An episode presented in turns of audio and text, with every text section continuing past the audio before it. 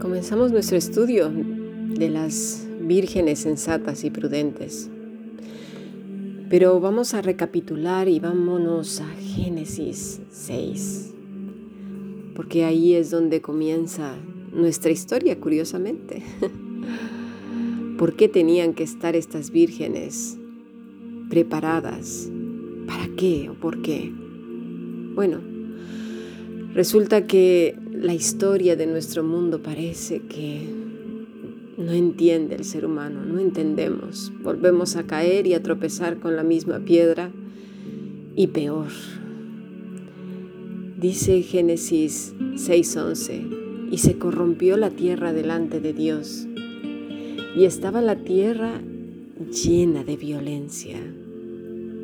Y miró Dios la tierra, y he aquí que estaba corrompida, porque toda carne había corrompido su camino delante de la tierra. Toda carne había corrompido su camino delante de la tierra, es decir, de manera individual. No quiere decir que como grupo habían ido a una todos juntos, no. Todos, cada uno había torcido su camino. Hoy en día esa idea del platonismo resuena más que nunca en el siglo XXI, en donde el cuerpo es solamente un depositorio del alma y por lo tanto puede ser cualquier cosa. Estamos en el tiempo en donde un ser humano puede decir con toda libertad que es una mariposa, es un perro, un conejo y que, bueno, ha caído en un cuerpo equivocado. Se tiene la idea antigua del Nefesh, un lugar donde reposan las almas. Ahí están, como en espera, en un stand-by, y que vendrán en algún momento dado al mundo y que quizás por error caen en un cuerpo que no es el suyo. Y lamentablemente esto se ha infiltrado en la iglesia. Pero, ¿dónde queda el Salmo 22:10? A ti fue entregado desde mi nacimiento, desde el vientre de mi madre, tú eres mi Dios. O Isaías 49:5, y ahora dice el Señor, el que me formó desde el seno materno, para su siervo, para hacer que Jacob vuelva a él y que Israel se reúna con él.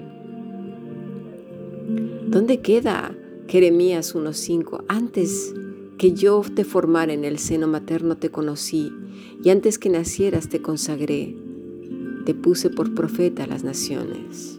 ¿Dónde queda el plan divino? ¿Dónde queda? Queda más bien al azar, a cosas que ocurren porque tienen que ocurrir, están ahí en el Nefesh, esperando caer en el cuerpo. ¿Dónde queda el plan divino? Estamos dando paso a fábulas mundanas y antiguas. Hoy escuché el testimonio de un hombre que dice que es un mosquito. Sí, así como lo oyes, dice que es un mosquito, pero también dice que es cristiano. ¿Cómo puede ser esto? ¿En serio? ¿Cristo vino a dar su vida por un mosquito? ¿A qué punto estamos llegando? Esto antes, en el DSM médico, era considerado una locura. Ahora ya no.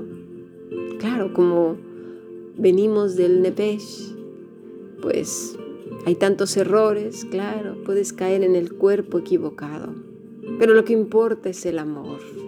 Ah, vive el amor. No importa cómo uses tu cuerpo ni nada de nada. Viva la locura y la sin razón. Estamos en el colmo de la locura. Pero la iglesia tiene que ceñirse a Cristo y a su palabra. Él es nuestra arca, nuestro Salvador. Noé halló gracia ante los ojos del Señor, pero no le dijo que marchara solo, sino con su familia. Nosotros, la Iglesia de Cristo, somos una unidad. Somos la familia en Cristo.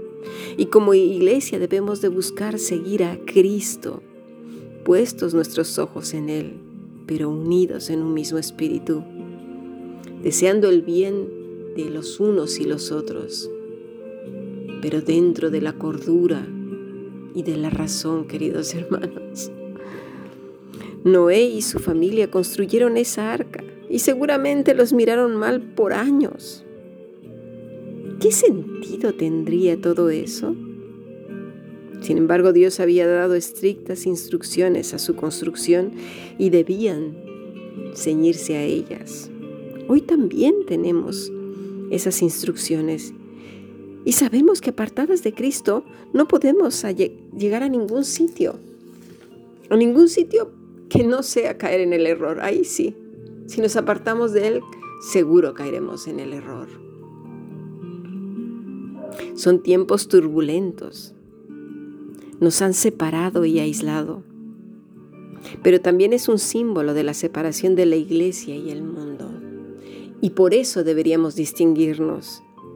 Y aunque nuestros cuerpos estén separados unos de los otros, no podemos dar lugar al diablo, que nos separe en amor, sensibilidad, obediencia, santidad y en unidad de la fe. En no caer en fábulas, en no caer en estas trampas que son tan cómodas para pecar. Recordemos que el enemigo siempre va a tejer y a coser y a cortar trajes de pecado a la medida de cada quien. No te preocupes, que Él se encargará de eso. Pero las instrucciones del Señor no están hechas a la medida de cada uno, están hechas a la medida de la santidad, de la pureza de Dios. Cristo se ciñó a ellas y nos enseñó a ello, a seguirlo a Él y a ceñirnos a Él. Esas son las instrucciones molestas, sí, dolorosas también. A la carne le gusta mucho complacerse en su pecado. Pero queridas, estemos unidas en santidad, en amor, en esperanza, ceñidas a las instrucciones que el Señor nos ha dado, preparándonos porque pronto subiremos al arca. Por el momento estamos separadas en casa, preparándolo todo, como locas quizás para el mundo, pero cuerdas para el Señor. No estamos desesperadas, estamos enamoradas. No vivimos solas, estamos en familia en Cristo. Cuidémonos unas a otras, porque si alguna se ha desalentado, corramos a animarla. Si alguna ha caído, ayudémosla a levantarse. El amor echa fuera todo el temor. El Señor está con nosotras. Sigamos adelante aprendiendo cómo preparar nuestros vestidos, en amor, en unidad, en la fe, en Cristo Jesús, Señor nuestro. Bendiciones, hermanas.